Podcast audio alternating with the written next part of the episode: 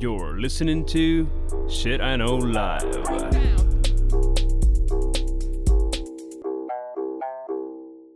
Доброго времені суток і слава Україні! З вами ваш любимий подкаст Shit I Know Live і ми його незмінні ведучі. Кріс Косик. І Діма Малеєв. Сьогодні в нас буде е, епізод, де ми будемо говорити про всяких людішок, яких можна назвати гарним висловом, про яких можна сказати гарним висловом вовків овечій шкурі. Тобто людиночка виглядає класною, няшною, пушистою, а виявляється хуйло. Да. Саме так. Дякуємо. Це в інстаграмі, да, здається, хтось Так, да, в інстаграмі хтось е, прислав ідею. Е, Дуже е, дякуємо за свіжі Мгм. ідеї, бо скільки можна розказувати про історії, як, е, як Діма ригав або як я срала. Ну, шитайно вже все-таки. Ну, але треба все-таки то е, лишати для якихось особливих е, моментів. А Ну, якщо ви хочете якісь. послухати більше, як ми ригаємо і сремо, будь ласка, ставайте нашим патреоном. Там за 10 доларів вся палітра капрофілії. Да, як е, написали нам на Ютубі, секрет очка. Секрет очка. Да. Ну, Дім, в тебе ти як більше готував? Особисті історії чи історичні історії? Єстественно, особисту історію я залишив для секреточки. Ну, знаєш, як воно буває. Це я вже Ага. байчу на те, щоб на нас підписались. Ага. А, але в основному, ну, знаєш, було цікаво почитати, тому що а, дуже важко було приділити, хто ж такий вовк в овечій шкурі, тому що хрен знаєш, як це гугліть. Угу, да. Я почав розбиратися, і потім я чим далі розбирався, тим більше почав розуміти, що іноді вовк в овечій шкурі, ти от не знаєш, чи він реально вовк в овечій шкурі, чи це хтось от це все підробив, якось так показали. А зараз е, з моїм е, максимальною недовірою до любих е, медіа, до любих істочників інформації. Я до цього дуже, знаєш, так відношусь. Бля, а може ні, а може так. Ну, коротше, я от а, взяв декілька контроверсійних ребят, і буде цікаво з тобою про них поговорити. Угу. Ну, я насправді, коли готувалася, то теж я згадала, що я е, все-таки не вірю в таку дуже полярність людини. Тобто я не вірю, Мгм. що людина вона або хороша, або погана. Я переконана, що людина є завжди ситуативна, тому що навіть є самі закончені маньяки, які приходить людина, каже, да ні, да він зі мною так гарно себе поводив. Ну, тобто. Це теж характеризує тих людей, напевно. Але не важно. Ну, тобто, я, е, в мене є якісь такі повністю вовки в овечій шкурі, що там Мгм. якби понятно. А є такі, що, ну, типу, вроді овечка, але деколи, ну, так, таке мотило, що ну, теж якби. Пам'ятаєш той Тіндер Свіндлер? Да. Ну, оце вовк в овечій шкурі чи ні? Да. Ну, але ж не доведено потім.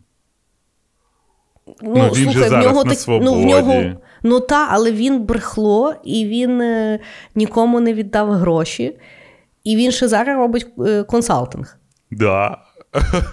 Це взагалі, я просто е, від цього тащусь. Ну, Ну, то, саме, що- знаєш, саме з концепції нашого світу. Да. Ну, то, що мужик хасла, да. Але да, він, він. Ну, тобто, я би дуже не хотіла, е, щоб така людина попалася мені в житті. Та ясно, ніхто б не хотів, щоб така людина, особливо який ти ще там дофігіще бабла звалиш. І, і так далі. Ні-ні-ні. То точно. Ну що, Але давай. захаслив. Ладно, а, напевно, найперше, е, найперше, що спадає на думку, коли чуєш вовки в ов'ячій шкурі. А, до речі, з означень, вовки в ов'ячій шкурі це з Біблії пішло. А, в- внезапно. І ем, я зразу думав про фразу теж з Біблії, яка бойтесь донайцев, дари приносящих. Угу. Чим я далі йде війна, тим більше ти, ти ближче до Біблії і тим більше не. російських фраз. Ні, ну слухай, це ж з мого минулого, я не знаю, як воно українською буде. Бо бійтесь донайців. Бійтесь донайців, е, дари е, приносячих. Приносять. Ну от е, бойтесь Не так донайців дари. Ні, ні, ні. Ну просто Але я бойтесь розумію, донайців да. дари приносящих, в них якась Воно звенить, є. звенить. Да. Галімо одно звенить. Галімо, але звенить. Е, сука, русня, срана, тепер я не можу використовувати цю фразу, ненавиджу. Так, що, долю русофобії вальнули. навіть, навіть Біблію Навіть. Біблію обісрали. Гівно мале. А, та й таке. Ну, коротше, Так. і я все завжди думав, хто ті курва данайці. Так. Я собі будував там мільйони стратегій. Я собі думав, що це якісь, знаєш, такі волхви, а, ще якась штука. Я думав, що може це ті мудреці, які, а, на народження приходили. Ісусику прийшли, типа. То ми тобі зараз даруємо, але коли виростеш, можеш нам там пару християн дати. Знаєш, А до речі, що ви подарували? Дари. Цікаво, що. Ну, вони. Ну, я от. Окей, я ще не на тому рівні Біблії, щоб проводити інвентаризацію подарків, які принесли три мудреця на день народження Ісуса. Ні, Я просто переконана, що якщо ми знаємо, що то, то то як е, знаєш, оце коп'є судьби, що всі там його шукають. Там, знаєш, якесь яйце принесли, всі Ну, шукають да. яйце. Але ти знаєш, я отак думаю: от е, ця нещасна Марія, от зараз подумалась, да? Да. народила вона в хліву. Да. І їй ці три мудреця приносять дари. Да. Куда вона їх, блядь, діне? В них хати немає, нічого немає, треба йти дитина Того, на власне, руках. і я питаю, мені цікаво, чи це були якісь практичні дари, ну, які вона зразу могла в тій ситуації використати, і така, о, ну, Ну, навряд чи памперси були, знаєш. Ну, Та, і ти так кажеш, вона в хліву народила. Ну, я думаю, що там не було якогось, знаєш, приватного там е, к- клініки. Ні, ну там же вся Але вона фішка, така, що... ні, туди я не можу, я в хлів поїду. Ну там же була фішка, що вони не знали, де народити. Їх там тільки один якийсь добрий самаритянин приютів. Хоча зараз знов напхають за незнання Біблії, ребята. Да. Це вигадана ситуація на вигадану ситуацію. О, Да. Ну, давай, давай, донайці, Ну, коротше. донайці, давай до донайці. ти знаєш, це такі донайці? Ні. Так от. Коротше, все виявилось набагато прозаїчніше, ніж е, я про це думав. Е, Данайці це були засранці, які зробили троянського коня. А я зразу подумала про троян. Там про от, е, розумієш, е, для тих, Ага. хто не знає концепції троянського коня. То це тоді тому, не з що- Біблії. Ні, ну в Біблії фраза була: Ага. бойтесь Данайців. Тобто, чекай, Біблія, що вірила в грецький епос? Ну це ж, напевно, історично може бути. Хрен знає. А, ну так. Да. Ну, коротше, референс в них є. Називається, знаєш, той випадок, коли ми говоримо не по темі і ніхуя не знаємо. Факт. А як завжди, в принципі, давай будемо відвертими. Е, Ну-ну. Я просто, знаєш, так подумав, що якщо от взяти всю цю е, концептуалістику, там грецький епос, е, Біблія і так далі, воно дуже схоже на multiverse е, Марвела. Там де Да. якісь герої, вони перетинались, якийсь портал вальнувся, хтось воскрес, когось били, якась древня сила. По суті, Марвел в майбутньому може офігенно стати Біблією нової релігії, і взагалі немає різниці. В них завжди якісь герої, завжди хтось ізбраний, а, ще хтось, хтось рятує світ, хтось знищує світ. Ідеально нафіг. Угу. Ну от. Ну, коротше, крос-референси там, виявляється, були. І е, е, донайці це були ребята, які хотіли захопити е, Трою. І все їм, блін, не виходило. Вони вирішили взяти Трою в е, блокаду, щоб Троя повимирала. А Троя сказала, на би так ок. І, коротше, переживали в блокаді. І в якийсь момент донайці вирішили, да ну вас нафіг. Зробили хитрість і сказали, що е, будуть відступати, ну і за те, що вони прям поважають сміливість троянських воїнів. Вони зробили троянського коня, залізли туди. Ну і, і якась кількість там, все, вроді би відступили. І от вночі, коли занесли того троянського коня, завезли величезного, вони вибрались, відкрили е, ворота Трої, туди забіжали е, донайці і Трою знищили. Ну, по суті, Троя пала. Про це знала тільки якась провидиця, але я так і не зрозумів, що вона нікому про це не сказала. Провидиця Каліпса. А, Хрен Може, знає, вона чого. сказала, але в неї сказали, що ні. Е, Та що бабу теж- слухати взагалі? Ну, да? бо було в тій, як є, о, що там тут згоріло? Вулканом. А, да? Ну, ще була Помпея. О, там А, ж ну. теж була баба, яка сказала, що воно все згорить. І вони її чи камнями закидали, чи що, ну, коротше, не повезло їй. А да що вони, блін, погані? Диви, не такий сонячний день, а вона тут своє згорить, згорить. Ну, я тобі скажу так, Байден теж їздив, казав, війна буде, що ми його сильно слухали. Кстати, да. Не сильно час знаєш, помінявся. Зараз так, цей Байден сюди їздив, казав війна, війна, війна, війна. А наші експерти. Ми не бачимо а, наступу Російської Федерації на Україну. В них не сформульовані а, БТРГ, ще якась штука, ще якась штука. Британська розвідка така. Та ми вроді теж не бачимо, чого ви так. То... А зараз, коротше, британська розвідка сказала. І всі такі, да, ну якщо британська розвідка сказала, то заїбіть. Ну, зараз Ну, будь-хто, крім Арестовича, хай говорить. Ой, Арістович, я не знаю. Там він вже визвав на себе ярость українського твіттера і Ютуба. Я вже очікую, щоб Віталій Гордієнко зробив відео, що не так з Арестовичем. Я вже сьогодні теж бачила той е, затравку. А, да, я теж думаю, що запустить, запустить. Віталік, ми всі чекаємо. Да. Е, Бо нарешті не про русню. Дякую тобі. Вот. Ну і коротше, і донайці це були от просто ці ребята, і після цього фраза бойтесь донайців дари приносящих стала е, якраз для мене цією концепцією вовка в овечій шкурі. Якщо з'являється людина, яка щось там е, робить просто так, щось там всім допомагає, ти зразу думаєш, а де ти, сука, хочеш мене вкусити? От. М, Ти так думаєш завжди? Ні. Завжди вкушують. Але я, знаєш, типа, я же е, обалдуй. А, Я же довірчивий. Я так можу на 5 хвилин щось там послухати, послухати, а потім мені в уші на, в вуха несуть. І я такий, а, і все, типа. Ну, я чесно, якби я там, знаєш, був. Мені повезло, що я не азартний, і я не вірю в свою удачу. І тому, якби я хоч трошечки вірив в себе, е, то мене б найобували вообще на кожному шагу. Я б, знаєш, я б клікав на кожний банер, я б участвував у всіх цих хедж-фондах, МММ і так далі. Але е, моя, е, якби, моя довірчивість в цьому випадку е, прикривається е, моїй невпевненості в собі і, і в своїх статах на удачу. Ну і в математиці. Ну. Ну, я тобі скажу так, що я е, навпаки, я нікому не вірю. Ну, тобто, я коли бачу хорошу людину, я все думаю, що ж вона, ну, типу, де ж в неї там поламано. Ну, от знаєш, от є люди, які такі дуже класні, і вони всім допомагають. І от, ну, тобто, я завжди шукаю подвох. Це більше мене, напевно, характеризує, ніж тих людей. Але я не знаю. Ну, тобто, я нікого там по ночам не душу, того, ну, хоча я їй не, не допомагаю, так що вже там, знаєш, понаднормово.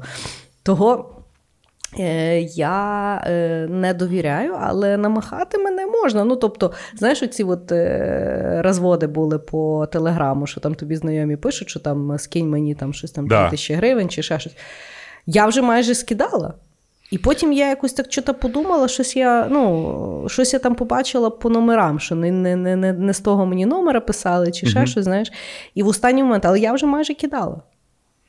Ну, а я таким ніколи не кидав, тому що один раз я зайшов е, до батьків і з- залогінився ще тоді ВКонтакті. А потім а, мій тато скачував якийсь там чіт для гри, трейнер чи ще щось. Там був вірусняк. Він считав кукіси з мого ВКонтакті, і з мого ВКонтакті почали розсилати: дай грошей, дай грошей, дай грошей. І декілька людей дали. І я потім ходив по цим людям і віддавав їм ті гроші, які вони скинули. Ну, бо я вважаю, що це я був неправий за те, що я там знаєш, не оберіг. І от десь так. Ну, ти взагалі свята людина. Ну, мені здавалося це чесним. Ну, по-чесному, я думаю, що це плата за дурість. Факт, я, я взагалі ні в Того ти людям зробив ведмежу послугу. Вони нічого не навчились. А, я думав, я думав, моя плата за дурість. Ні, ні. А твоя, то чого? Ну, знаєш, в мене в баті там, якщо комп'ютер колись відкриваєш, то там знаєш, такий інший світ. Там віруси, троянські коні, взагалі просто знаєш, поганяють один одним. Але нічого, Ютуб працює навіть на дуже звірусьомному mm-hmm. комп'ютері. Ясно, понятно. Ну, е, добре. Я першим буду говорити про художника Пікассо. Угу. Знаєш такого художника? Я навіть був в його музеї, я тобі більше ну, скажу. Ну, Хуйня. Тому ми не ведемо а, подкаст про мистецтво, тому що я прийшов да, і в Пікассо... Не, нас неодноразово просили записати випуск про мистецтво, я взагалі в той момент не розумію, що відповісти. Ні, ну реально, я прийшов в музей Пікассо, а в нього була серія картин голуби. Mm-hmm. Я думаю, ну може ти гарно голуба намалюєш. Та ні, вони хуйово намальовані, вони просто дуже погано намальовані. І всі такі ходять: о, який митець! А ти думаєш, да ніхуя! Ну, наскільки я скудно розумію мистецтво, то я так розумію, що його геніальність є в тому, що він один з перших. Е, ну тобто, до того всі малювали класичний такий рисунок, ну голуб та й голуб. Ну от гарний голуб або якийсь mm-hmm. трошки ще більше гарний голуб. А він перший, якби експериментував з формою, і то, що ти дивишся, ти розумієш, що це типу голуб, але це взагалі ніфіга не голуб, і от від от в тому є якби мистецтво. Та я так Це розумію. хуйово намальований голуб. До речі, він дуже любив голубів. Він навіть дити, свою дитину назвав голуб. Палома, це голуб. От так от. Ну, не ну, знаю, так. може він там дитину що він там з тим, Ну, коротше, ну, вибачте, ну, коротше. любителі Пікассо. Просто я дуже поганий експерт. Е, Так от. Він, якби, ми не будемо говорити про те, що він е, геніальний. Ми з тобою не кваліфіковані в даному питанні. Абсолютно є багато кваліфікованих людей, які кажуть, що це круто. Раз круто, значить круто. І відповідно йому це ще говорили за життя. І він, е, ну, коли він був е, в юності, він там переїхав в Париж, здається, чи в Барселону. Ну, коротше, у нього так не було грошей, що він спочатку для того, щоб виживати, ну, щоб не замерзнути на смерть, він палив свої картини, щоб зігрітися. І е, потім, якби за життя в нього були е, дикі визнання, і він був дуже відомий, багатий. І коли помер, то він ну, взагалі був казково багатий.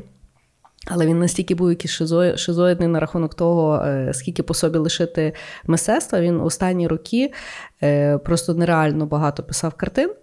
І він навіть коли в день, коли помер, він якось до третьої ночі писав картину. Ну і потім і помер. І оскільки він настільки багато малював тих картин, то він якось забув написати е, той. Як це називається? Я сьогодні всі слова Завіщання. не. Завіщання, да. Заповіт. у нас заповіт. Так а, от. хотіли вже в коментарях написати. Хуюшки, заповіт. Заповіт. Так от, оскільки не написали заповіт, то відповідно потім ділити ті гроші було якийсь повний ужас. Е, що е, частину, ну тобто податок за е, наслідство. Сьогодні нам з тобою пізда буде в тому подкасті. Зараз. Стій! Я я пам'ятаю. Inheritance. Спадок. спадок. От я теж inheritance. Спадок. Е, значить, податок на спадок е, заплатили державі е, картинами і 3800 картин дали. Нічого. Я це все просто пам'ятаю, бо я блях, але я ресерчила ще інакше питання по Пікассо. Так от. Попри то, наскільки він був геніальний, багатий, дуже багато відомих цитат він лишив по собі, якими там підписують і людей один одного надихають. Він ужасно ставився до жінок. Просто ужасно. Одна його відома фраза про жінок це він сказав: жінки діляться на два типи: богині і підстилки для витирання ніг. Не знаю, хто в нього були богині, бо зі всіма своїми жінками він явно тільки ножки витирав. Значить, спільного в тих всіх жінок було одне: вони всі не були старші 26 років. Наймолодшій було 17. І відповідно остання його дружина йому було 72 роки, а їй було 26. Ну, тобто, був в нього такий типаж. Так от. Що? Тобі поки що ну, все нормально. Ну, хорошо, добре, давай далі. давай далі. А що ж з ним не так? Що ж з ним не так? Значить, була в нього перша дружина Ольга. Mm. Ольга Хохлова. О, я тільки піди, знаєш, думаю, піди, піди скажу, от москалька. А тут хахлушка. Так от, Ольга Хохлова була його е, перша дружина. І причому в них, ну тобто, е, всі жінки його були переконані, що він геніальний, він з інакшими не тусив. Е, Вона настільки була на ньому помішана, ну, він з нею потім розвівся, бо мав, з, поки був з нею одружений, три якось коханки. З одною з тих коханок він потім одружився, які було 17. Так от, з тою Ольгою вона якось, е, ну тобто, вона його настільки любила, що він до кінця життя він ходив до неї, вона йому обстригала нігті на руках і на ногах, і то все збирала. Так може вона була манікюрщиця? Ні, ну вони просто були всі переконані, що він такий геніальний, що всі його відходи треба збирати. Може, у нього теж був якийсь чемоданчик з гамном, не знаю. Не знаю. Того вже історія а не розказує. Я щось знаєш, це, ти зараз сказала, я подумав, що це іронічно. Ми думали, що Путін носить з собою чемоданчик з червоною кнопкою, а він носить чемоданчик зі своїм гівном. Я тобі скажу, я не сильно ресерчила то питання, але е, то ну, в тому є якась е, сутність, чи це просто вже закинули, Не знаю, щоб е, здається, менше це- його боятися. Я Не знаю, мені здається, це пропагандистична хуйня. Ну, але Ну. Бог знає. Можливо, так і є, невідомо. Просто а на що то збирати? На аналіз чи що? Ну, щоб ніхто не знав, яка в нього хвороба. Хоча, ну. Я не знаю, мені здається, він там не, не, немає такої ситуації, що Путін йшов, зайшов в Чебуречну і вирішив, бля, посру тут, знаєш, і це буде Ну, публічний туалет. Хай нам розкажуть, якби медики, які нас слухають, але мені здається, ну чисто з мого досвіду, скалу там не сильно тобі можуть сказати. Там можуть сказати, чи в тебе є якась паличка. Багато чого можна сказати. Є, б, б, здавали Ну, кров набагато ліпше дає. А може в нього кров гівні? Ну добре, давай так. Скільки раз в житті ти здавав кал, і скільки раз в житті ти здавав кров? Ну слухай, ну може. Ти ж приходиш, зав- от дивись, ти приходиш до лікаря, непонятно, що з тобою, що вони тобі кажуть. Давай посрай, посри в баночку. Ні. Ні, ну ти почекай. Ти, ти, ти, ти якось е, е, так все обірнула, слухай. Ну, мені здається, що е, можливо різні аналізи говорять різні речі. Да? Тобто, там, е, можливо, там аналіз крові не показує, що в тебе в кишечнику, а, чи ще якісь штуки. Ну, мені здається, все так. Ну, тобто, там же ж з різної сторони, да і. Е, ну, десь так. Я не знаю. я Кріс. думаю, що Мені здається, думаю, просто що гівно і кров дають просто різні результати. Ну, я ще раз тобі кажу, я коли хворіла, то мені, ну, тільки якщо я хворіла явно е, ну, чимось шлунковим, то тоді ми брали аналіз е, калу. А так, ще, ну, ні, ну, ні разу. Слухай, я, я ж, ти знаєш, да, що є така історія, що ті, хто зустрічаються з Путіним, вони проходять експрес-тест аналізу калу, тому що не всі можуть там, бо він ж дуже сильно ковіду боїться. І е, він, е, ну, типа, не всі можуть перед тим, як зустрітися з ним, до прикладу, 14 днів просидіти в карантині. Так. Тому вони всі проходять аналіз, типа, е, фікальних мас. І мені, я коли це знаю, мені дуже смішно дивитись, як збирається це ОДКБ. Там стоїть він і шість інших президентів, і я розумію, що вони в карантині не сиділи. І що для того, щоб зустрітися з тою бункерною плесенью, кожен з них срав в. Ну, напевно, він, вони не срали в коробочку із спецпічок. Можливо, Лукашенко тільки. Бо для того, щоб був Бо він любить традиції. Да. Бо єдине, куди. Я, я, от я тобі відверто скажу. Як ми швидко переключились, звісно, з волкова овечі шкури, і все одно перейшли, Ну, як ти среш. Ну, чекай, давай. Втри- Я, ще не- тобі нагадаю, ми про Пікассо говоримо. Я чесно тобі скажу, я навіть не знаю, типа, ну от в дитинстві я здавав кал, по-моєму, в дитинстві колись.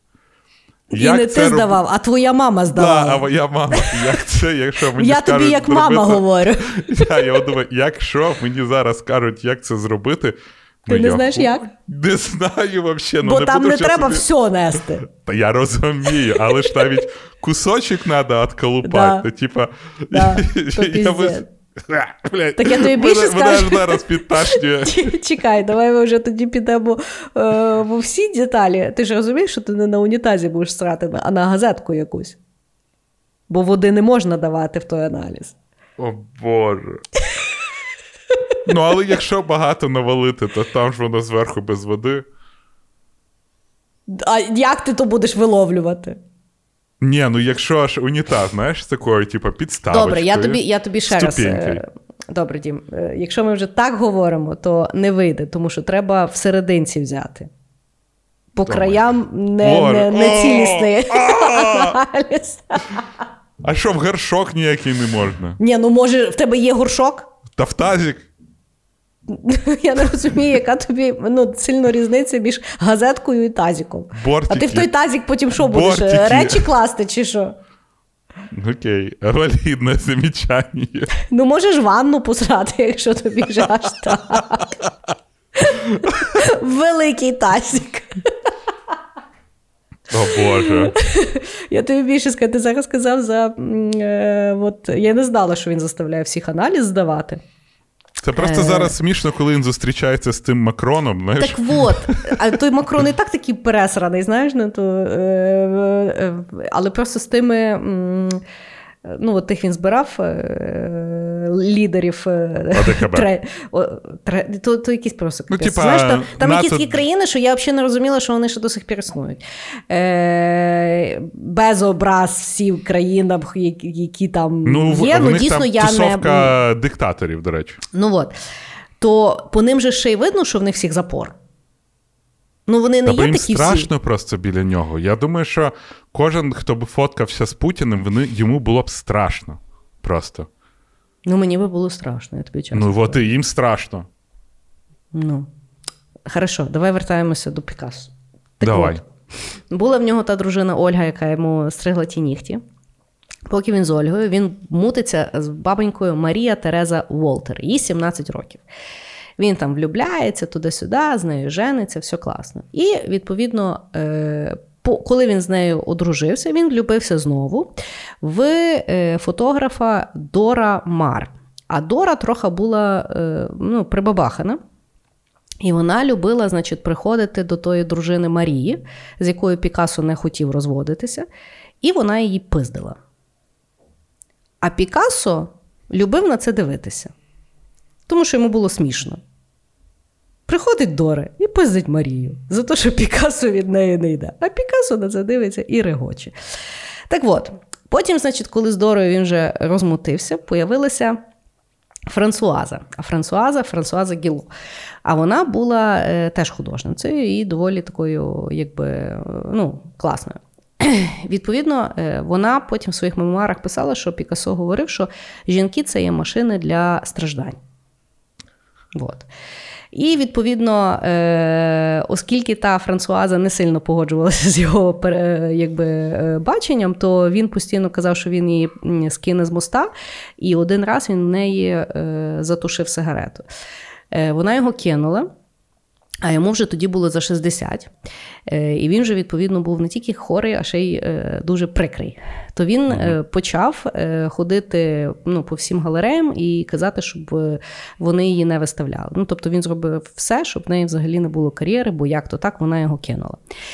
Е, і ще там в нього була потім ще одна коханка, і в кінці життя, як я вже казала, 72, він знаходить Жаклін Рок. Їй було 26 і вони одружуються. Значить, все би да нічого, але от друга жінка, е, якій було тоді 17, і оця Жаклін, е, вони покінчили життя самогубством. Так довів бабів. Отак. Ну, Все доволі однозначно.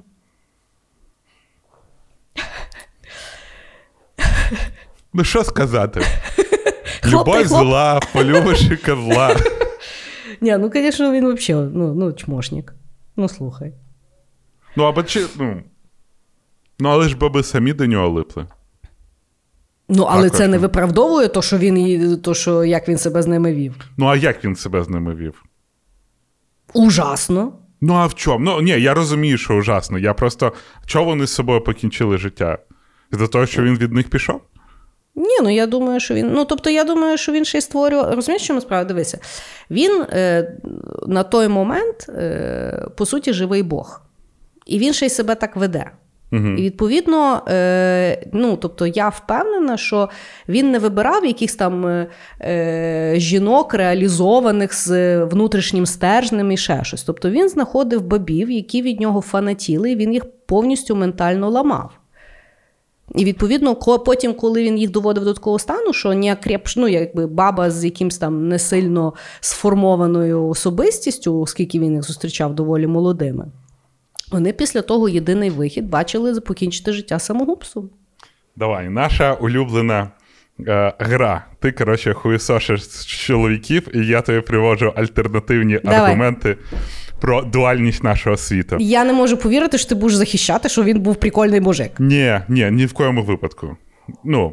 Е, я, я спочатку почав, що в нього творчество хуйня, знаєш. Тобто я, Да. я, в принципі, зробив стейтмент. Хорошо. Але, от дивись, Так.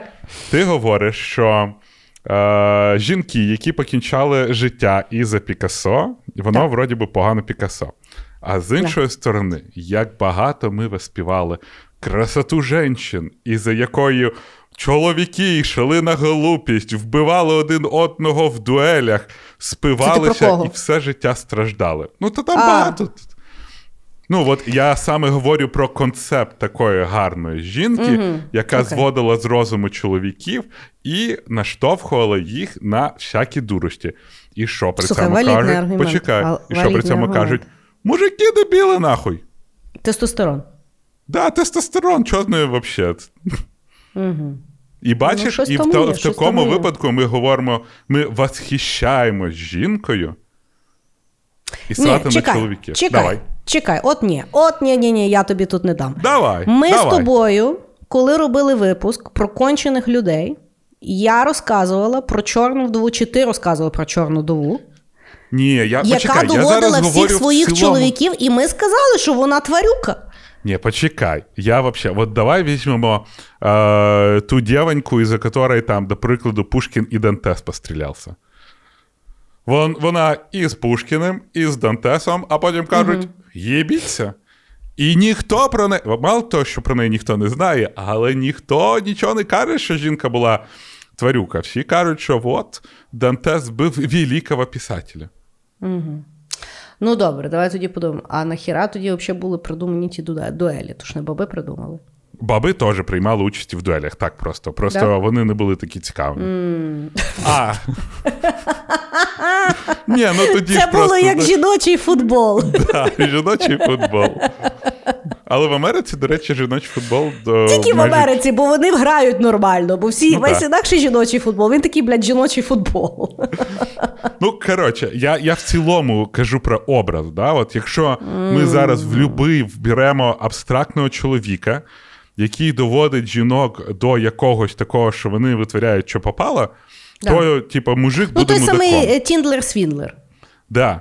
Таких же ж бабів куча, вони просто називаються утриманками.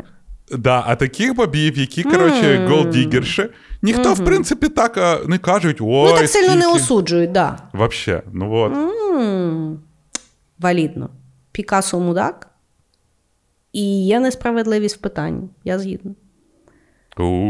Я згідна. Ні, ну бо просто я, наприклад, е, от, наприклад, да, є бабонька, є ж такі бабоньки, старші Є. бабоньки, і в неї Багато. було троє чоловіків за життя, і всі вмерли. І норм. І ніхто не поняв, чого вони вмирали. І я тобі їх більше так, скажу, може, вона їх вона так може довела, потім- що вона вже заїбала всіх, що вони тільки вмирають, а воно живе і живе. А вони ще можуть виступати, давати публічні лекції, і жіночки будуть. Боже, яка цікава особистість, яка сильна жінка. А?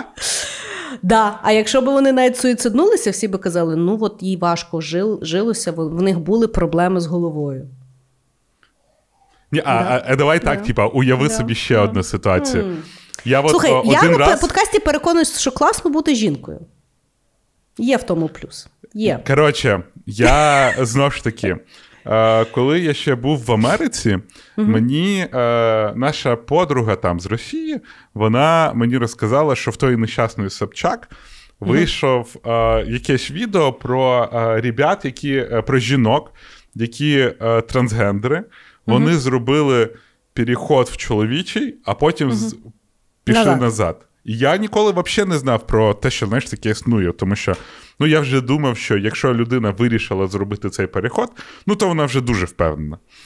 І от е, там було декілька цих жінок, і вона з ними питалась, і вони такі: Да ні, хуй знаєте, це чоловікам важко в тебе по- по-іншому відносяться, менше жаліють, знаєш, менше якихось таких штук.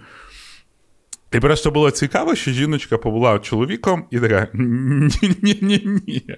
Ну і от. І саме про той образ, от, якщо, знаєш, типа. Е, я я просто що, е, уявив собі, я колись був на конференції для успішних жінок. І дуже багато. Чого ти, ти туди поперся? Я Ти щось- Ти ж думаєш, ну- ти успішна жінка. Ну, я, я не схожий на. Я, я не схожий на успішну жінку, жінку. в першу чергу. Так от. І е, в дуже великій кількості промов, які йшли від жінок, вони такі. Я жила з чоловіком, з чоловіком. Він мене всюди ограничував, а потім я Так. вирішила: і я можу бути свободною. Я пішла від нього, купила ті сапоги, про які давно мечтала, і рішила зробити свій бізнес. Клянусь, Чуєш? завжди. Бо от, от там було п'ять коротше, промов, Да. і вони завжди кидали чоловіка, і щось завжди купували взуття. І Хуй знає чому. І дуже часто вони потім знаходять молодого чоловіка, не окрепшого. Там було по-різному. Але от, е, е, типа, два таких моменти були, які, знаєш, переломні. Кинути чоловіка, купити взуття. Вони потім, коли розказували, вони самі сміялися, що для них ця купівля якогось взуття, яке вони хотіли, це було прям. Але Бог з ним. Я їх не осуджую, невідомо, що їм там говорив чоловік. Але потім я подумав: якби хоч приблизно чоловік щось таке сказав, знаєш? Ну, типа, та ти дебіл, чи що? Ні, Ну, ну чол- чекай, мож, ні, може, може- бути. Може бути, я може можу бути. уявити собі конференцію про криптовалюту, де чоловік стоїть і каже, що він кинув свою бабу і після того купив собі Феррарі. І купив бітка. Я можу собі це, уявити. Ні, взагалі ні. От ні разу для чоловіка, який каже, що переломний момент в його житті було кинути жінку, тому що А, да, знов ж таки, чоловік, круто, який, да. чоловік, який кидає жінку, Мудак. ну сука. Жінка, яка кидає чоловіка, молодець за свою свободу, за силу, за те, що вона може сама. От навіть тут є взагалі різний віжен концептів. Обняти тебе. Ні, я так просто з тобою. Знаєш. Я ж, я ж тобі кажу, це наша улюблена серія подкастів. В подкасті, де я це говорю, а потім в чаті шитайно мені хуїв насують. А мені насують, що я відступила, не захистила. Але тут я з Ну, тобою згідна. Ні, тут І, з не, і, і, і, і ці, да. хто буде осуждати, не виривайте фрази з контекстів. Це хай виривають, господи. Е, у нас вільна країна. Люди мають право виривати і, і, і, і, і поклюжити. Це є. і рвати, і блювати. От. Це кожен раз мені тошнить, коли ви вириваєте фрази з контекста. Добре. Да, давай я. Давай далі. Якщо давай. вже говоримо про 40 жінок, хвилина. да. Якщо вже говоримо про жінок, треба згадати жінку. Мать Тереза. Так. Мать Тереза для всіх відома як одна з найбільш милосердних жінок, яка відкривала багато госпіталів, де займалися життям, е, рятували життя багатьох людей, допомагали бідним, е, і, і, і, і різного роду людьми. Але, як виявилось, е, в її сторону йде величезна кількість критики. Тому що одна з речей, якими мать Тереза займалась, вона відкривала хосписи. А, Та не знаю, хоспис це такий заклад, де людина з термінальною стадією хвороби може достойно е, дожити е, там остаточні е, дні, які залишились, е, без болю. Там дають е, сильні наркотичні е, речовини, які обізбалюються, і людина, в принципі, з якоюсь мірою там, ну, ну, може вмерти як людина, не постійно корчачись від болі і не мучаючи своїх родичів, які мають за цією людиною доглядати. Це, до речі, е, в Україні є величезна проблема з хоспісами, тому що вони е, дуже не по-християнськи вважаються. Ну, і так, в них немає підтримки. І так далі. І е, особливо я читав, що велика проблема з дитячими хосписами, тому що, на жаль, в дітей також бувають такі випадки, коли, ну, на жаль, їх не можна врятувати, але дати їм можливість дожити останні дні, е, не страдаючи від просто жахливих болів, це також є нашим обов'язком. Але, коротше, мать Тереза. Вона е, дуже часто, як виявилось, приходила до людей, яким була потрібна допомога. І замість того, щоб їх заганяти в госпіталь, вона їх е, і пропонувала сервіс своїх хоспісів. Тому що мать Тереза, як виявилось, наскільки знову ж таки я прочитав, бо це контроверсійна персона. А а маркетинг завжди йде, як вона прям дуже хороша жіночка. Вона, до речі, випадково я знав, що вона померла не так вже давно, в 1997 році. Mm. Вот. І вона сиділа на великій кількості благодійних фондів. В неї прям йшла велика кількість, а, велика ріка благодійних грошей, яка вона ну, досить, в принципі, ефективно витрачала саме на благодійність.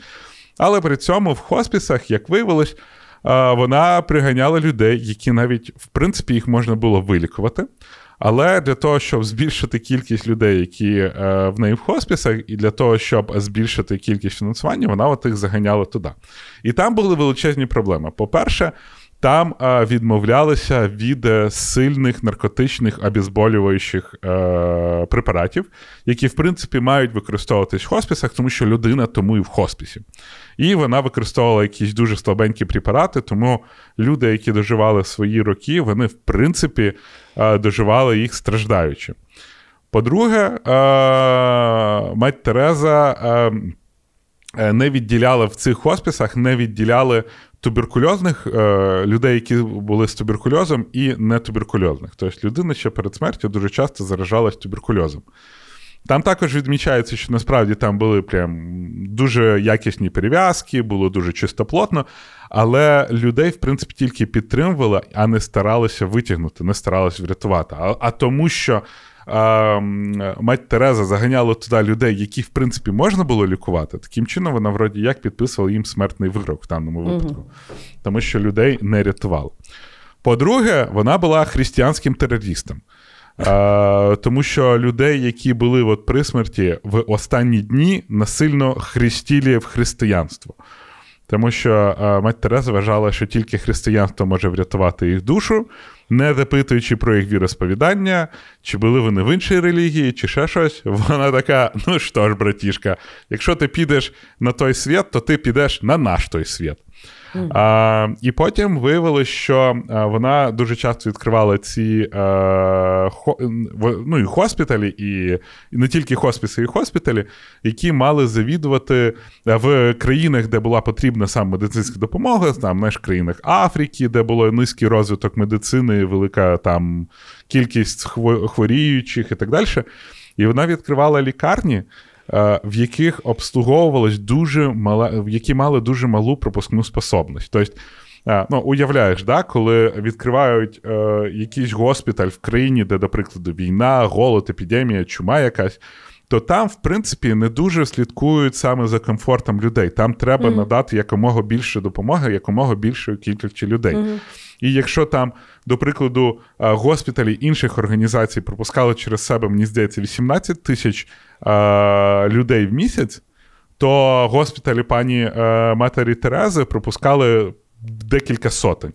Mm. Тобто, да, вони надавали допомогу, але при цьому е, вони не давали якусь таку комфортну допомогу, і що призводило до того, що велика кількість людей вмирала, не дочекавшись своєї черги, коли їх обслужать в тому госпіталі. Mm. От. І на це, знову ж таки, на госпіталь, які давали там 18 тисяч, е, обслуговував 18 тисяч е, людей, е, йшло з бюджету тільки ж грошей, скільки на госпіталь Матері Терези, яка брала своїм е, ну, якби бренднеймом. Mm-hmm. І, Ну і там в неї ще були якісь там е, дуже дивні політичні зв'язки, але я вже в то е, не вчитувався. Угу.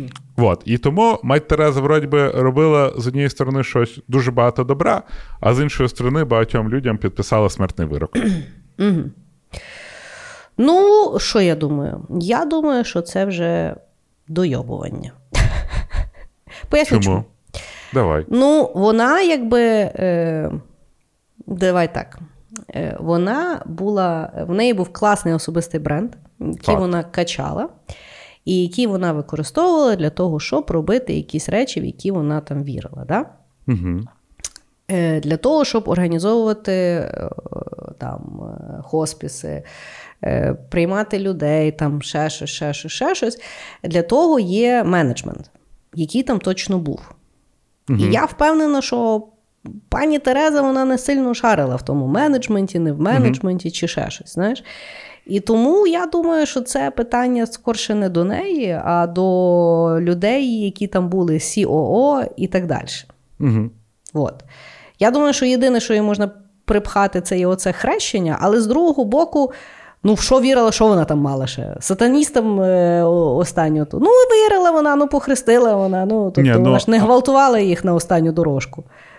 Ну, слухай, ну для багатьох людей перед смертю це дуже важливо. Ну, Я ну, розумію, ну але погодься, що це вже є питання, ну таке. Е... Я погоджуюсь, ну, що не треба нікого насильно хрестити, я згідна. Е... Ну, Мені сам концепт е, цього процесу, знаєш? Да? Ну, окей. Ну, мене мене в цьому всьому три речі. Так. Те, що в хоспісі, в які вона відкривала, не використовувались сильнодіючі наркотичні речовини. І я угу. вважаю, це її прийоб. От так от. Угу. А, Те, що вона відкривала неефективні а, госпіталі в цих країнах, де от, ну, там, де було 18 тисяч, і там, де 200-300 людей вони в місяць пропускали. Мені здається, це також неприпустимо, тому що це величезне витрачання грошей. І хрещення, тому що. Ну, при всій моїй складному, при всьому моєму складному відношенні до релігії, для mm-hmm. дуже багатьох людей це максимально важливо. І mm-hmm. ну, це максимально важливо, тому що є релігійні війни. Mm-hmm. І от цей, е, хоч я розумію, що воно нічого плюс-мінус не міняє, ну, але сам концепт цієї процедури... Ну, але ми не знаємо, ми не знаємо. Ми не знаємо, давай так. Да, Ми не знаємо. Давай по чесноку, ми не знаємо, може і міняємо. Ми просто Бо знаєш, будемо з тобою в одному котлі сидять і да. такі бляхари, як як ми помилялись. Що ну, тяжко було ходити в ту церкву раз тиждень, чи що? Всралось би тобі. От. Е, ну, і мені здається, це якраз якісь такі, знаєш, е, core values, які вона б мала за них відповідати. Окей. Е, Ну, да, згідно. Тут бачиш, тут, е, власне, і ми часто, напевно, сьогодні будемо говорити на на подкасті. Тобто, є от е, люди з е, сильним бренднеймом. І угу. е, мені здається, що це було в наше одне з когнітивних упереджень. Людям, коли ми вже повірили, що хтось є хороший, нам дуже важко визнати, що вони були. ну, не до кінця хороші. Ми дуже любимо полярність. Ми любимо, щоб раз да. мать Тереза, значить, все, ну мать Тереза. Тобто вона вже не може бути, щоб було і то не так, і то не так, і це такі фундаментальні теми. Да. Я просто думаю, що вона, знаєш, ми ж ніколи не знали, наскільки мать Тереза була взагалі мудра жінка. Вона була добра жінка. Знаєш, може вона просто, ну, типу, Ні, ну, ну дивись, Бог ми зараз... поможе нашу нашу там е, ліки. Ні, ну дивись, я ми насправді ти, зараз... ти, ти, я розумію, я просто до того ти хоч один раз дивився інтерв'ю мать Терези. Взагалі ні. Не, не знаю навіть, як вона виглядає. Ні, я, я просто... знаю, як вона виглядає, ніколи не бачила інтерв'ю. Я До того, може, вона ще й дурна була, ми просто того нам ніколи не показували. Може бути. Я просто е, от ми будемо так. дуже часто говорити сьогодні про оцих волков в ов'ячій шкурі, yeah. і дуже багато. Е, а а овцями, ну, знаєш, такими mm-hmm. добрими людьми, так. їх робило, типа, е, люди робили. Ну да. А не вони самі. Тобто вони робили свій бізняк, а люди такі: о, ніхуя собі. Ну да. Ну, це так само, знаєш, як зараз з Червоним Хрестом вилазить. Да. Тобто завжди всі Червоний Хрест так класно, так класно, тільки в Україні ну, якби повилазило, що це є корумпована дуже організація, яка, по суті, нікому і не допомагає толком. Але і збирає неймовірні гроші. Да. Да, да. Цікава інформація, я не знала. Ну, Такое, такое. Угу. Хорошо. Значить, ми поговоримо. Ми з тобою їдемо в Америку. Недавно, до речі. Е, в Пенсильванію, а точніше, в Penn State, Pennsylvania State University. Це є університет, який славиться на всю Америку, тим, що вони найкраще грають в college football. Тобто футбол в Америці він поділяється на професійний, і той, який грають в університетах, і в університетах він є дико важливий, тому що він, по суті, Да. створює атлетів, які потім йдуть в професійну лігу, і тому там всі просто з ума сходять. Ну просто А- щоб ти розуміла, що Да. коли футбольний сезон, то в суботу по всім каналам іде ігри студентської ліги, а в неділю іде професійна. Да. І е, Penn State він е, дуже багато років е, вигравав взагалі чемпіонат, і багато хлопців, які хотіли стати професійними америка... ну, футболістами в американському футболі, вони спеціально їхали вчитися в Penn State для того, щоб попасти в дану програму. І е, головою даної програми був легендарний мужчина, якого звати Джо Патерно. Угу. Він був головним е, тренером, і, власне, ну, тобто, в е, штаті він був як папа римський. Ну, тобто, там футбол це є релігія. І Джо Патерно був е, самим головним, на кого всі молилися, в нього там куча е, пам'ятників і так далі. І в Джо Патерно був асистент, е, якого звати Джері Сандаскі. Він е, ну, десь двохметровий мужик великої статури, і якого дуже часто ще називали Теді Бер. Ну, він такий був е, милий, няшний, хороший, дуже гарно е, себе е, ну, якби налагоджував контакт з дітьми. І настільки він любив тих дітей, що він започаткував е, благодійну організацію, яка називалася Second Mile. По суті, це для всіх дітей, які жили в Пенсильванії або в інших штатах, але дуже хотіли займатися американським футболом, але були з бідних або неблагополучних сімей. Вони відповідно могли попасти в е, цю фундацію. Е, І якою керував Сандальський, і відповідно мати шанс поступити в університет, зробити кар'єру і так далі. Там для тих дітей були і різні табори, і різні програми. Ну, коротше, все, все, все дуже круто. Значить, ці, ну, ці люди вони були, е, їх дуже поважали в їхньому ком'юніті, е, всюди їх кликали. Ну, словом, прекрасні мужчини, які займаються великою справою. Значить, е, в 2011 році е, Джері Сандаскі е, заарештували за, ну і потім і засудили по справі розбещення малолітніх, і було доведено, що він якби сексуально розбещував молодих хлопців в період, в 15-річний період з 94 по 2009 рік, і в нього, як мінімум, було 8 жертв, яких він, власне, протягом 15 років е, донімав. І всі ті жертви, вони. е, Власне, поступили, ну, якби він з ними познайомився через оцей от свій е, фонд Second Mile. Тобто мала дитина приходить, то йому дає шанс і починає його як е, досвідчений педофіл спочатку обробляти, там, дружити, підтримувати і так далі, а потім вже і е, розбещувати. І е, величезний це був скандал, тому що спочатку люди не вірили. Вони настільки вважали, що Джері Сандаскі є святий, свята людина, що ну, більшість людей просто казали, що це є неправда, і тут ще й Джо Патерно, а потім ще й коли почалися ФБР розслідування, почали опубліковувати ці всі речі, виявилося, що в 2001 році, за 10 років до того, як його заарештували, інший асистент е, зайшов в душ і побачив, як Джері Сандаскі гвалтував хлопця. При тому він не викликає поліцію, він йде до Джо Патерно і говорить про ту ситуацію. Джо Патерно пише імейл е, директору університету, що типу така ситуація, давайте вирішувати. І вони відповідно переписуються протягом трьох днів, де вони вирішують, чи потрібно якби. Е, ну, Розказувати поліції, чи вони самі це повирішують. І за три дня спочатку вони вирішують, що да, вони це все будуть звітувати, і потрібно з цим щось робити. На третій день вони вже вирішують, що вони якби будуть просто слідкувати за Джері Сандаскі. Вони йому сказали, щоб той так більше не робив. І, напевно, це буде найбільш гуманний варіант. От так. І відповідно в 2011 році е, Джері Сандаскі засудили, ну тобто йому там дали щось 30 років, тобто він вже не вийде, бо він вже старий був.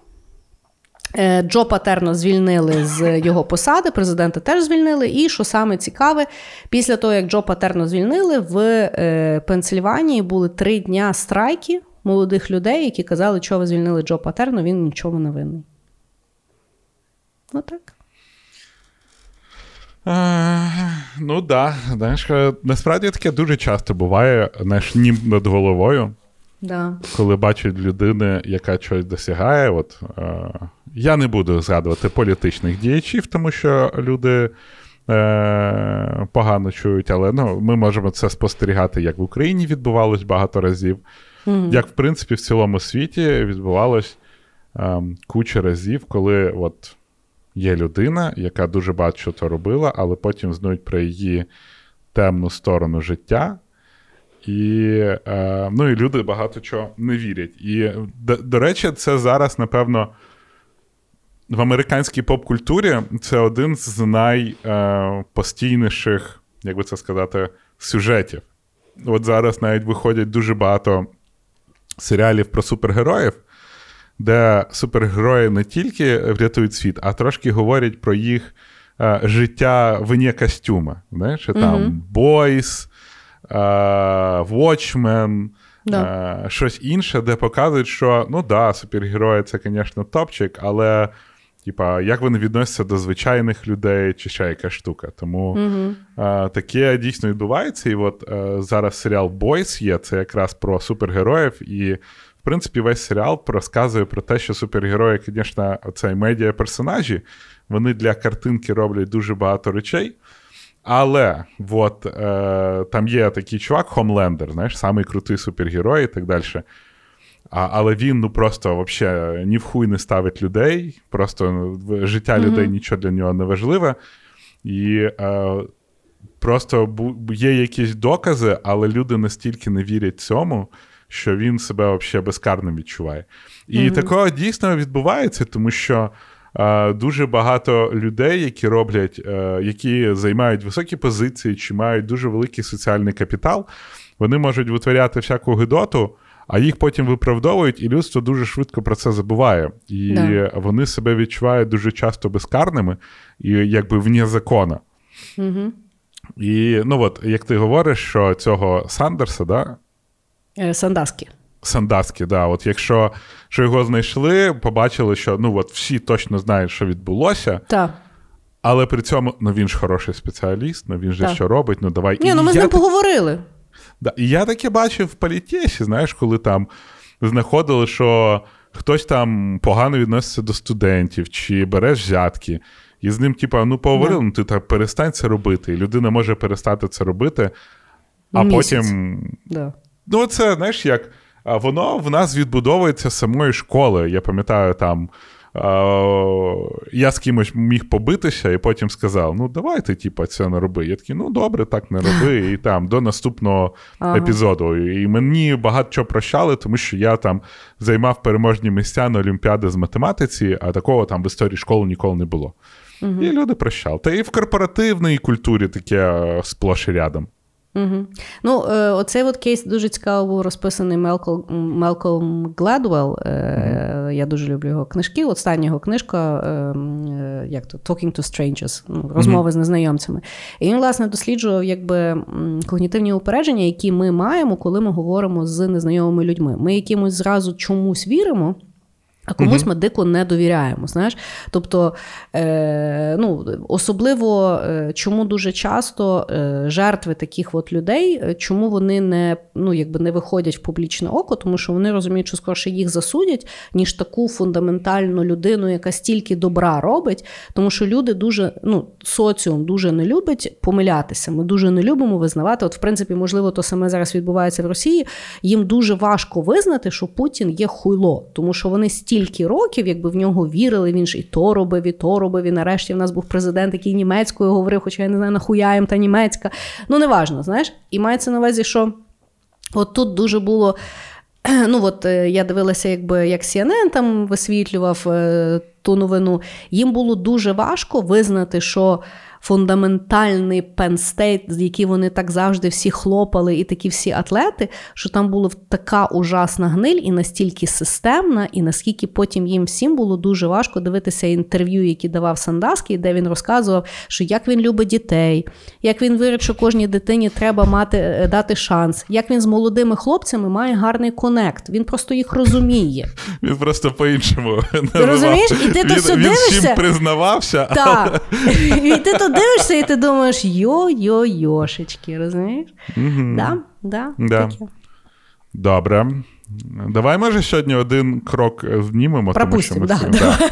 Тому давай я трошки про Україну повернемось.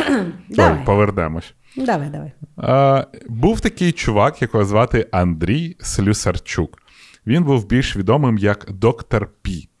У, да, давай, давай, давай. 2010 році він був просто, напевно, 2008-2010 рік. Всі про нього говорили як молоде дарування.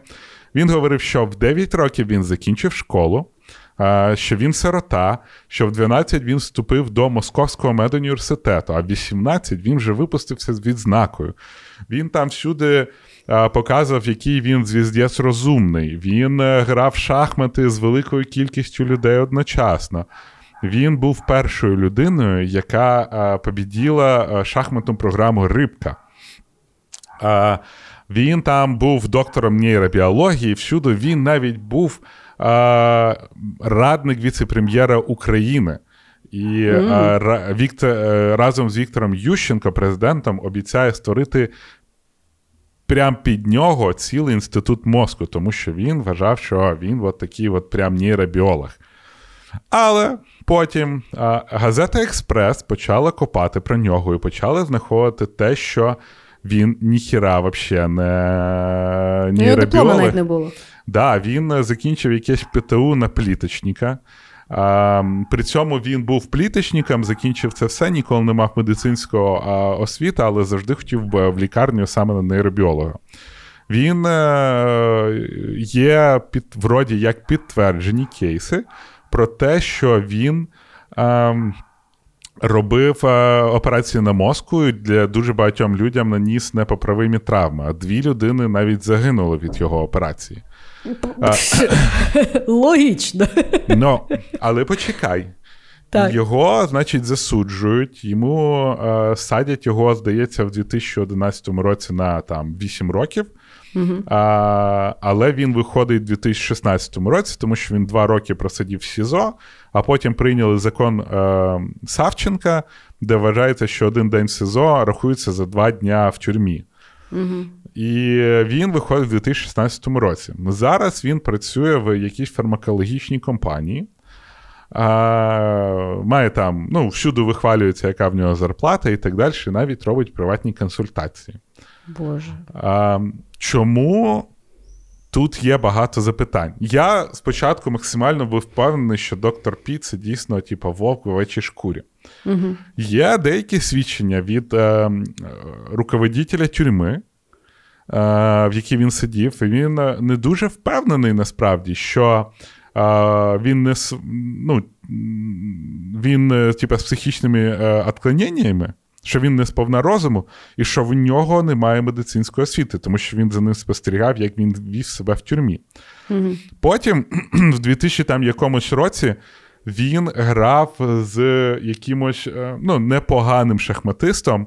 А, і е, цей шахматист, який був не впевнений, чи він дійсно побідів цю рибку 4, чи рибку просто. А, він, коротше, був не впевнений, і на матчі він йому програв. Тобто цей доктор Пі виграв в нього в. А, а, потім, ну там багато всяких речей, і про нього його чомусь прикривають дуже там відомі і можновладні люди. Угу. І зараз, коли наче почали ще тоді розбиратися, то люди, які спочатку подали проти нього е- позови, що там них хтось загинув, хтось став калікою, вони їх відізвали і не захотіли далі про це говорити. І тут невідомо, чи цього доктора Пі дійсно хтось захищав, чи нічого такого не було. Тому що є е, одна з теорій, що проти доктора Пі було це зроблено, тому що він там комусь, знаєш, не дав дихати, і проти нього почали заводити ці скарги. Угу. І з однієї сторони є якісь доводи, що він насправді був розумний, а з іншої сторони, що він був не сповна розуму. Mm-hmm. І ти не знаєш, де правда, тому що mm-hmm. ну, який сенс його е, ну, рятувати, який сенс його прикривати, коли він робить такі, здавалось би, е, речі. Але з іншої сторони, він на якомусь ток-шоу не міг відповісти на дуже прості запитання, і в нього була проблема відняти від 2013-12. І Він казав, що mm-hmm. його дітям там народились в 94-му, 98-му, 96-му, 98-му році. Тобто він не міг відняти два числа. Mm-hmm. Ну і коротше, а, я сьогодні читав, я все ще впевнений, що доктор Пі це був просто аферист, який. Ну там знову ж таки були кейси, коли говорили, що він там е, учнів якоїсь львівської політехніки заставляв приймати якісь ліки собственного е, виробництва, а когось заставляв купувати ампули по 4 тисячі доларів, угу. щось там тероризуючи. Але знову ж таки, ці люди зараз не хочуть проти нього е, виступати. Угу. І угу. він будує нормальну кар'єру в фармакологічній компанії. Е, і хрен знає. От хрен ну, знає. Дивись, я тобі. В мене є інсайт. О, ну давай.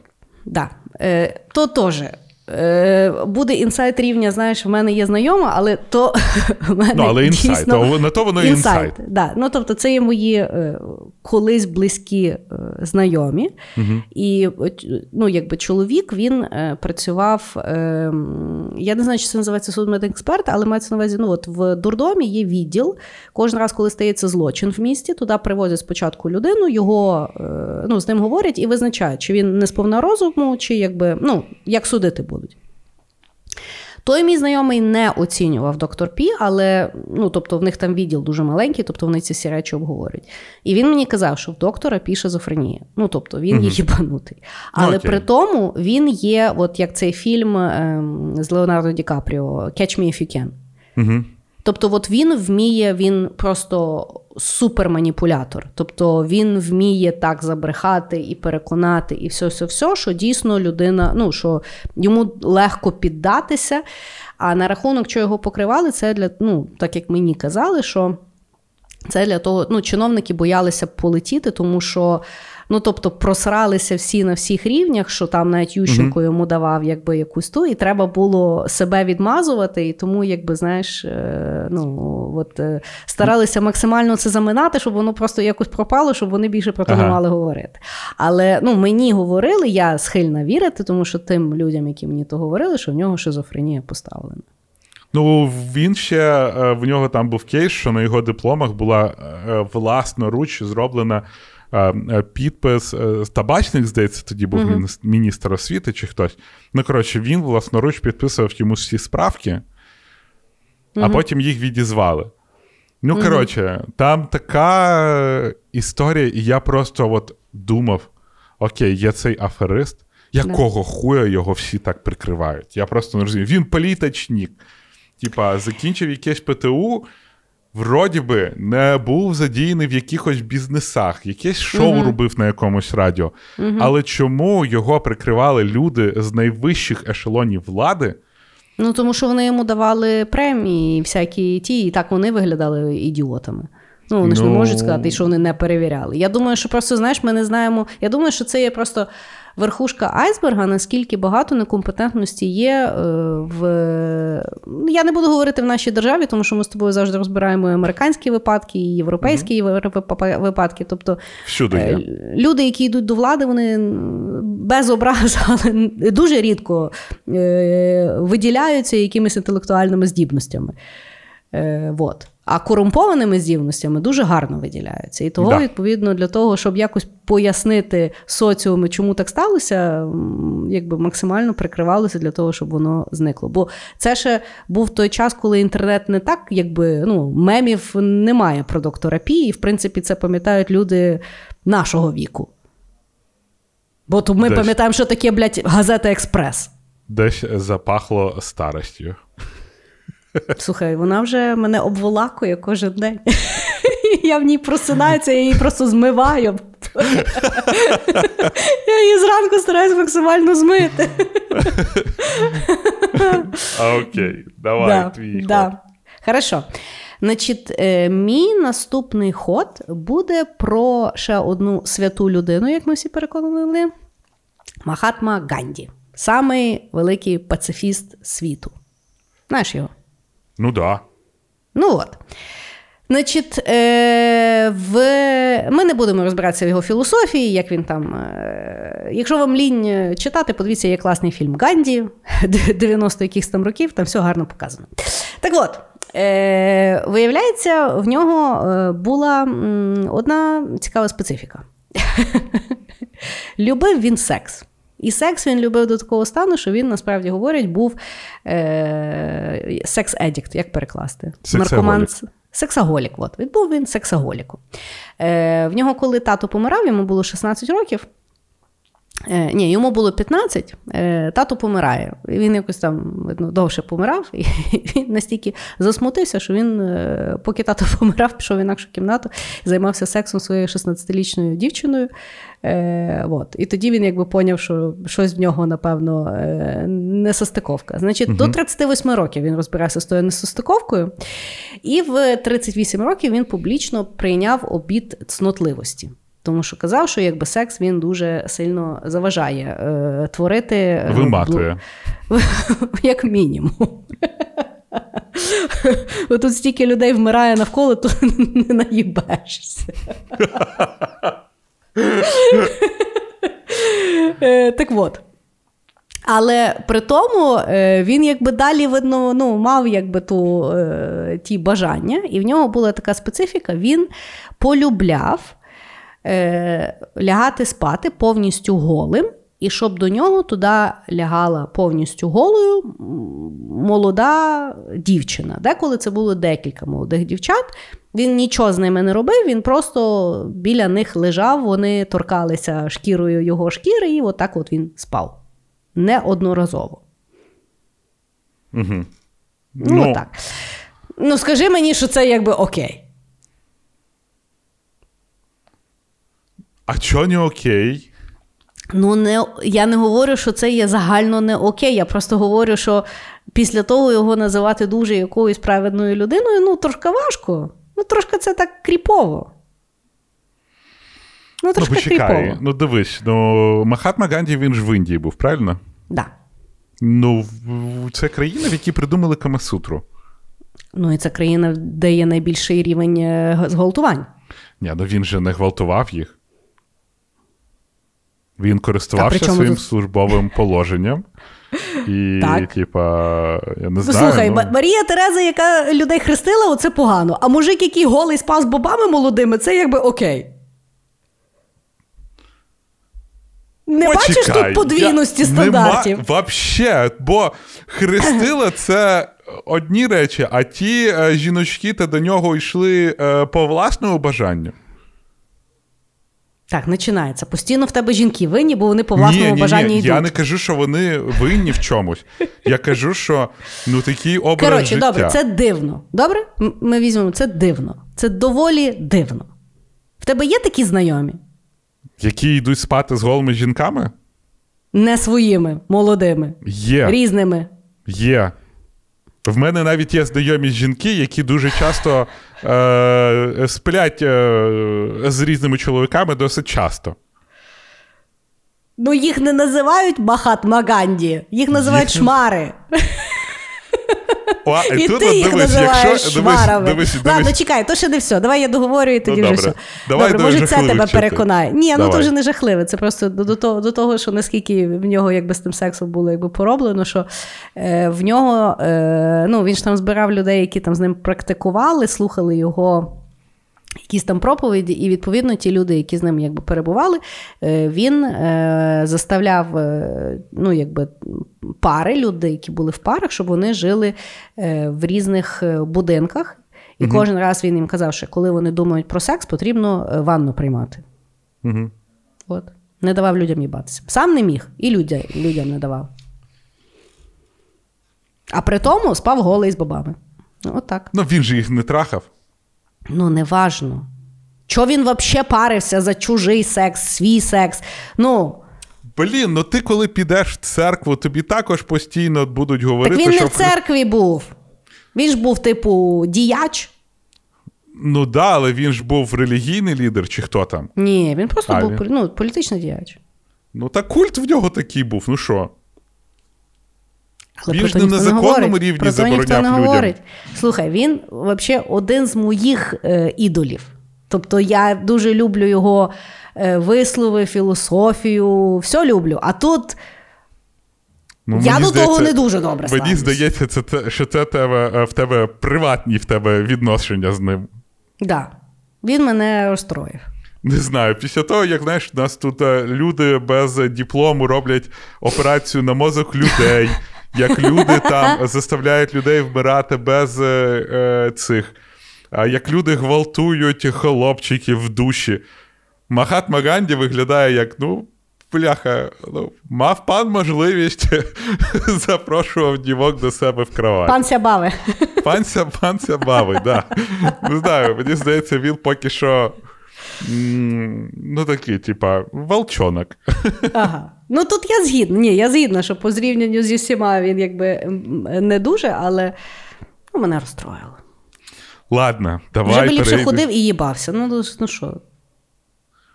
Тобто, почекай.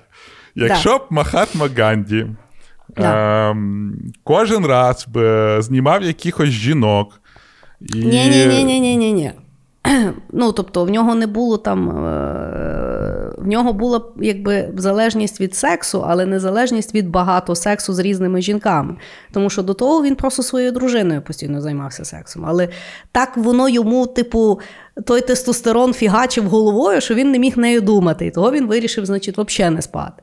Але оскільки, ну, тобто, хоч, хоч якогось контакту йому треба було, то того він якби ну, не обтяжувався зв'язками і того спав з різними, просто дотикаючись.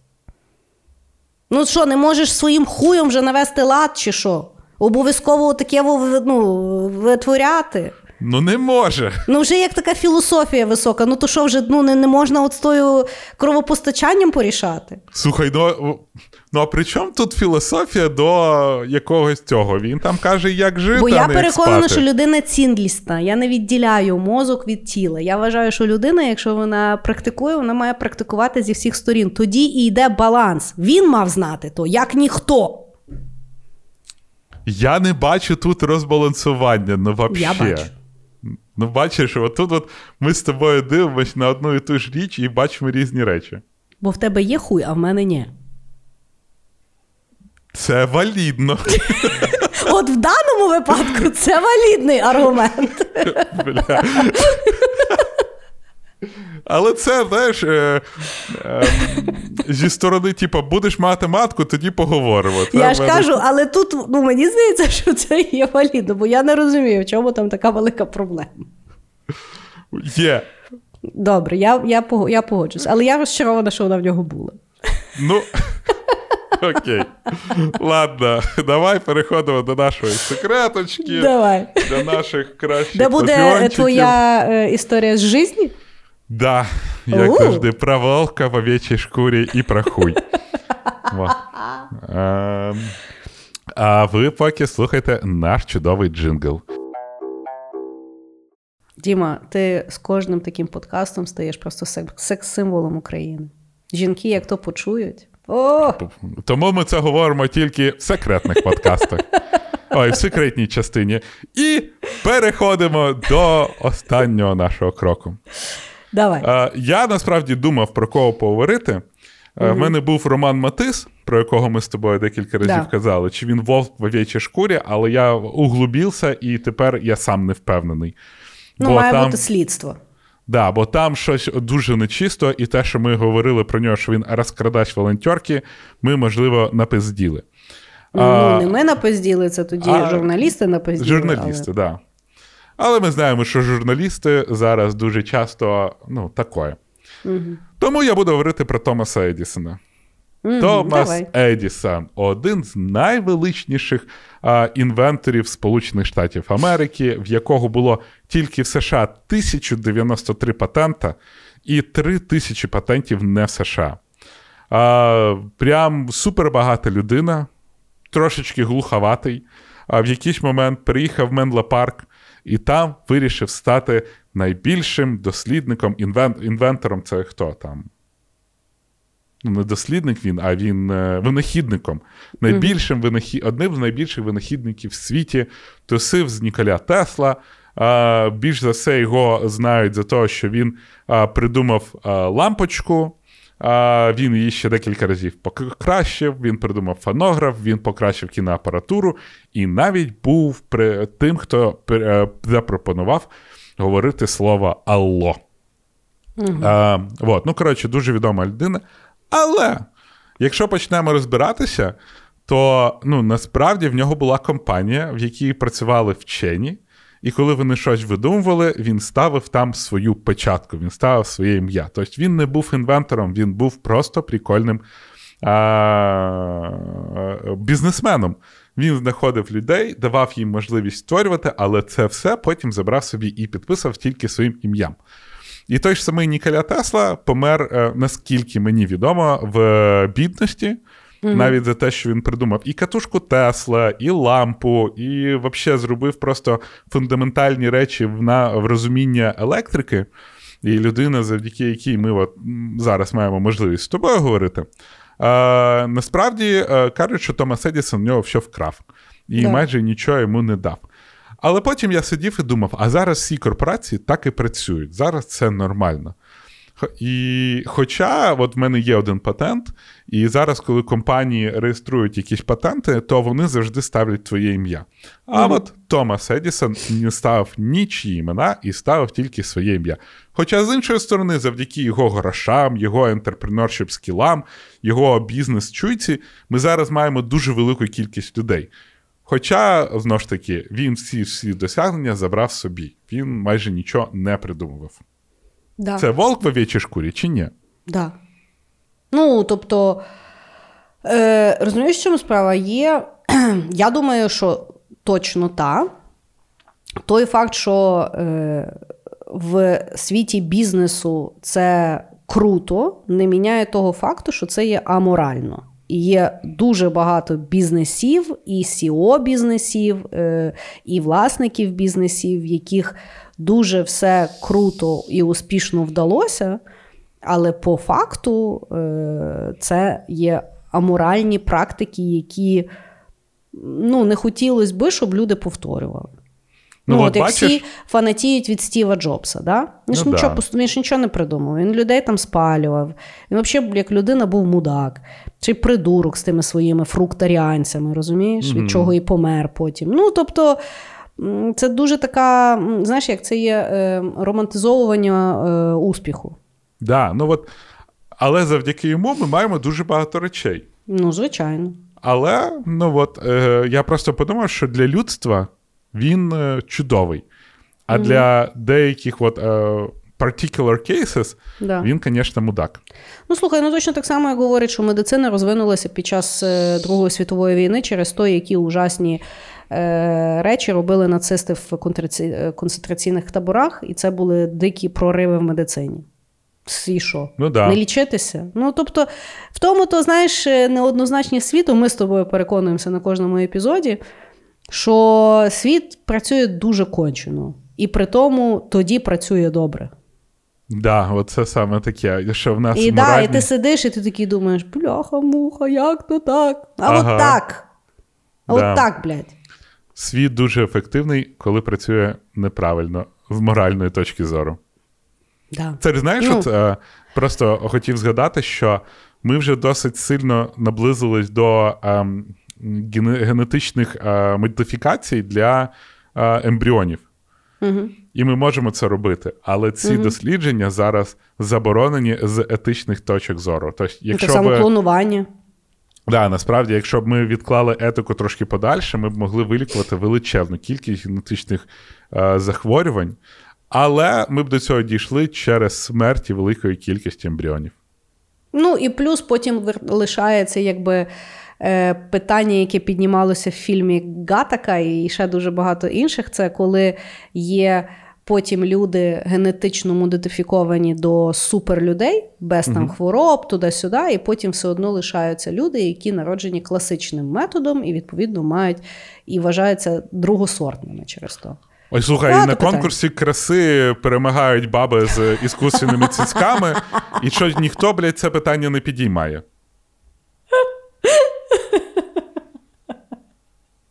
Це хороший пункт, хороший. Яка різниця, де модифікуватися? Да, да, немає що тобі тут сказати. Е, Хорошо, значить, мій останній ход це є мій останній шанс.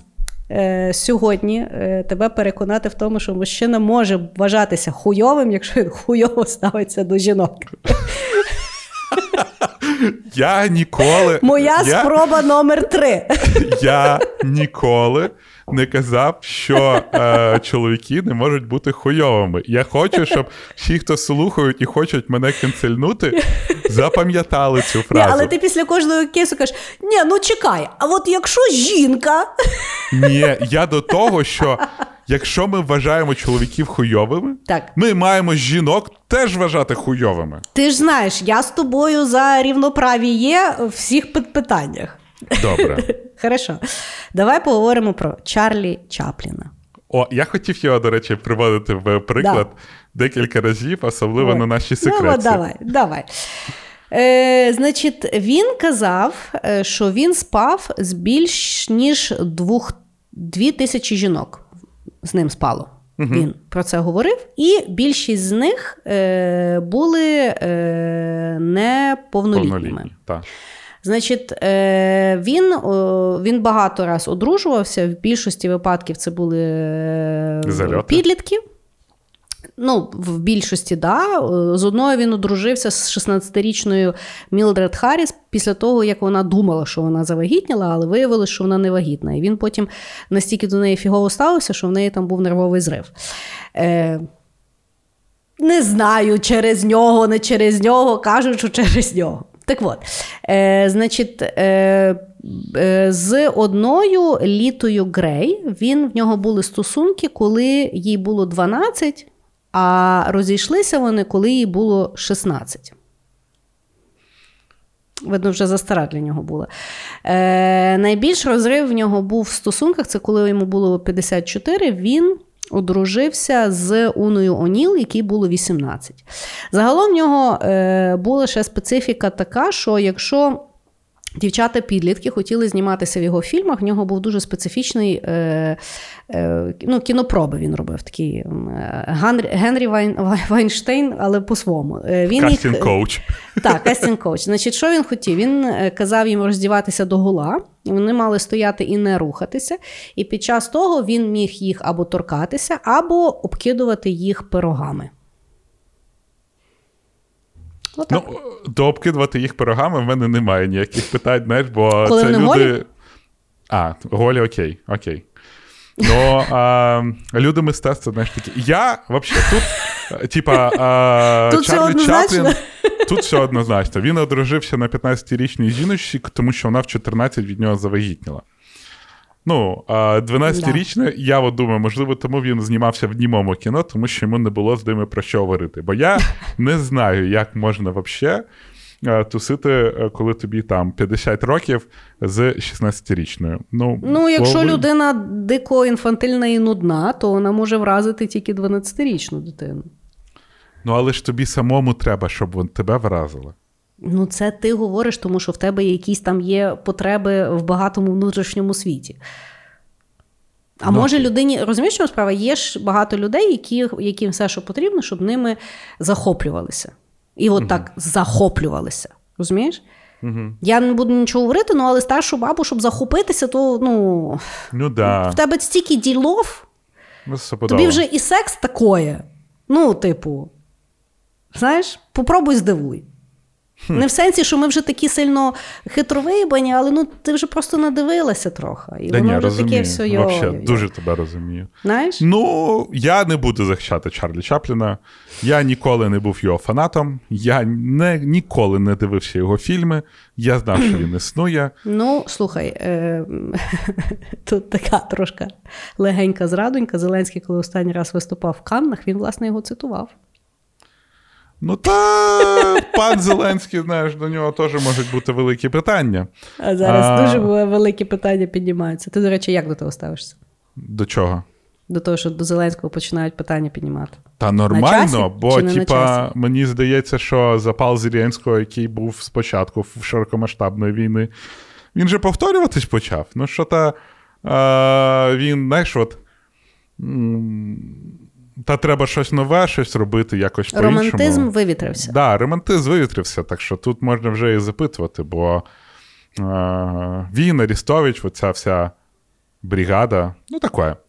Давай не будемо про Зеленського, а давай про Чарлі Чапліна. Я що вважаю, що Чарлі Чаплін зробив свій внесок в кінематограф. Тут не можна відвоювати взагалі в нього нічого. Але не забирає того, що е, по відношенню з жінками, ну, Дітьми жінками. дітьми, дітьми жінками. То, не, то неправильно, але він вмер. Тому кому ми що зараз доведемо? І ти знаєш, я того, я коли це прочитала, я взагалі не розумію, що там в людей за претензії до Голівуда. Так Голівуд будувався. Слухай, ну треба ще розуміти, що час був такий. Розумієш, це зараз ми почали говорити про, е, про, про чи все морально, чи не морально. А блядь, всі цитують е, цього е, Шекспіра з його Ромео Джульєтою, і Джульєті скільки там 13-14 років було. І ну, всі- але і, і, і Ромео йому ж не 54. Так, але він її їбати збирався, тому що йому говорять, що давай дітей роби. Ну, Ну, вони там вмирали в 30, того там трошки Ну, інакше. ну от бачиш, ми, але ми все одно ж не приводимо. Ми зараз з тобою аналізуємо Чарлі Чапліна, дивлячись Ну, на е, моралі нашого Ну, часу. Ну, а тоді давай так, інша там мораль загалом е, історія кохання дуже специфічна. Він її побачив, влюбився і все. Ну, коли ти. Ну, ти колись зустрічав людину, що ти побачив, і ти вже хотів женитися. Слухай, знов ж таки, там це передвоєнні, післявоєнні часи. Там е, все по-іншому. Ти сама говорила е, в якійсь нашій е, секретці, що зараз під час війни люди дуже швидко зустрічаються і їбуться. Да. От. А, тому тоді інший час був, інше моральне сприйняття, інші книжки, інші герої і так далі. Ну, да. Жили вони так. Ну, да. Це зараз ми можемо не сприймати. А тоді, ну блін, всі ж про це знали. Ну от, от так. От такі ужасні люди. Да. Коротше, наші кохані а, слухачі, як бачите, все міняється. І колись люди, які були відомі, які були прям а, круті, і на яких люди хотіли рівнятися, в даних моральних інтересах і так далі, вони являються вовками в овечій шкурі. Тому приглядайтесь до всіх, бо навіть в найкращих людей є темна сторона. Бережіть себе і пока-пока. Всім пока!